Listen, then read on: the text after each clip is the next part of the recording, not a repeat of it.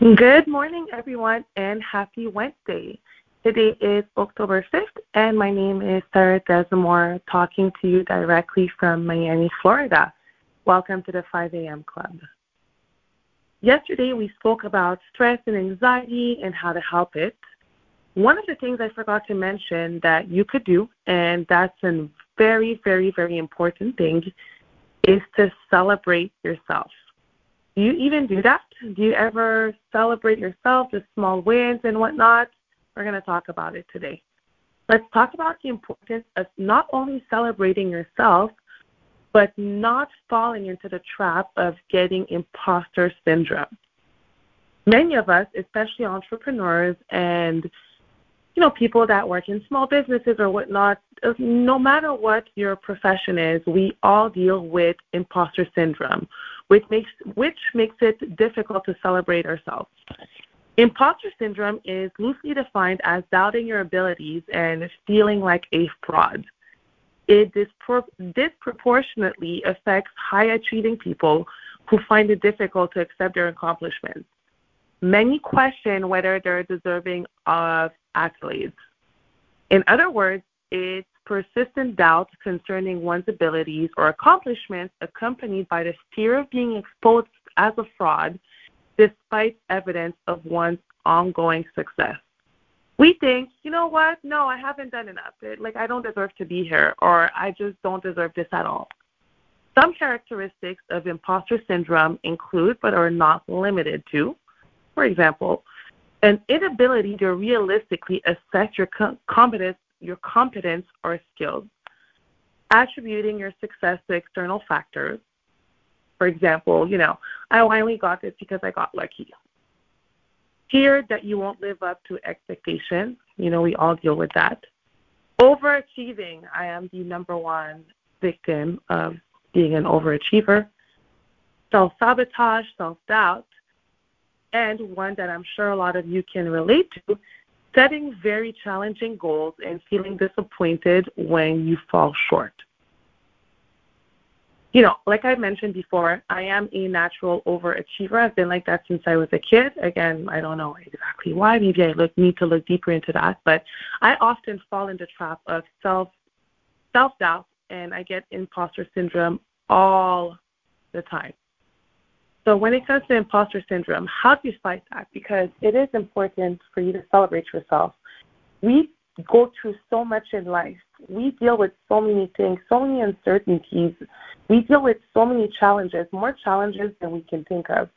You know, you wake up every morning, you go on about your day, and I always talk about the five-minute journal, but at the end of the day, it forces you to talk about three things that went well today.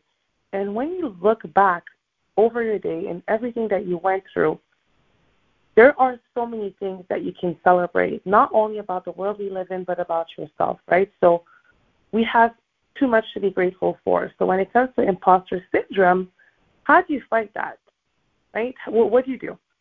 So one of the things you can do, you can share your feelings, right? When you're getting imposter syndrome, when you're unsure about yourself, talk to a friend about it. Talk to someone whom you trust, and they can usually snap you back into reality and remind you of why you deserve this and what you've done.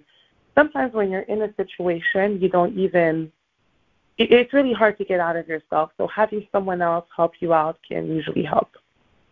Another thing you can do is, I, I find that this thing really helps you no matter what you're doing, is to focus on others, to give, volunteer, call someone, call someone who needs help, or be there for someone who's going through something. You're going to see that it's really difficult to have imposter syndrome after that. Another thing is, make a realistic assessment of your capabilities. Remind yourself things like, for example, I've been in the business eight years, so I know what I'm doing. Or remind yourself of some educational achievements that you've made that help you, that can help you understand better why you are where you are today. Stop comparing yourself. Comparison is the thief of joy, okay? So whenever you're comparing yourself, remember the other people that you're comparing yourself to are probably feeling like you are and also have imposter syndrome, and You don't know what their path is, what their path is. You don't know how they're feeling. You don't know what their accomplishments or other things that they have done to get where they are today. You don't know their struggles. So you you have your own struggles. Don't compare yourself to other people. Stop fighting your feelings. Don't fight the feelings of not belonging. Instead, try to try to lean into them and accept them. It's only when you acknowledge these feelings that you can start to unravel the core beliefs that are that are holding you back. And again, speaking of holding back, refuse to let imposter syndrome hold you back. No matter how much you like, you feel like you're a fraud or that you don't belong, don't let that stop you from pursuing your goals. Finally, very important to celebrate yourself, reward yourself. Do something you love and gift yourself something, even if it is a small, tiny accomplishment. Think about it today. What win, what small win do you need to celebrate today? today? I'm going to repeat this. What win, what small win do you need to celebrate today? Pat yourself on the back. Catch you tomorrow at five a.m.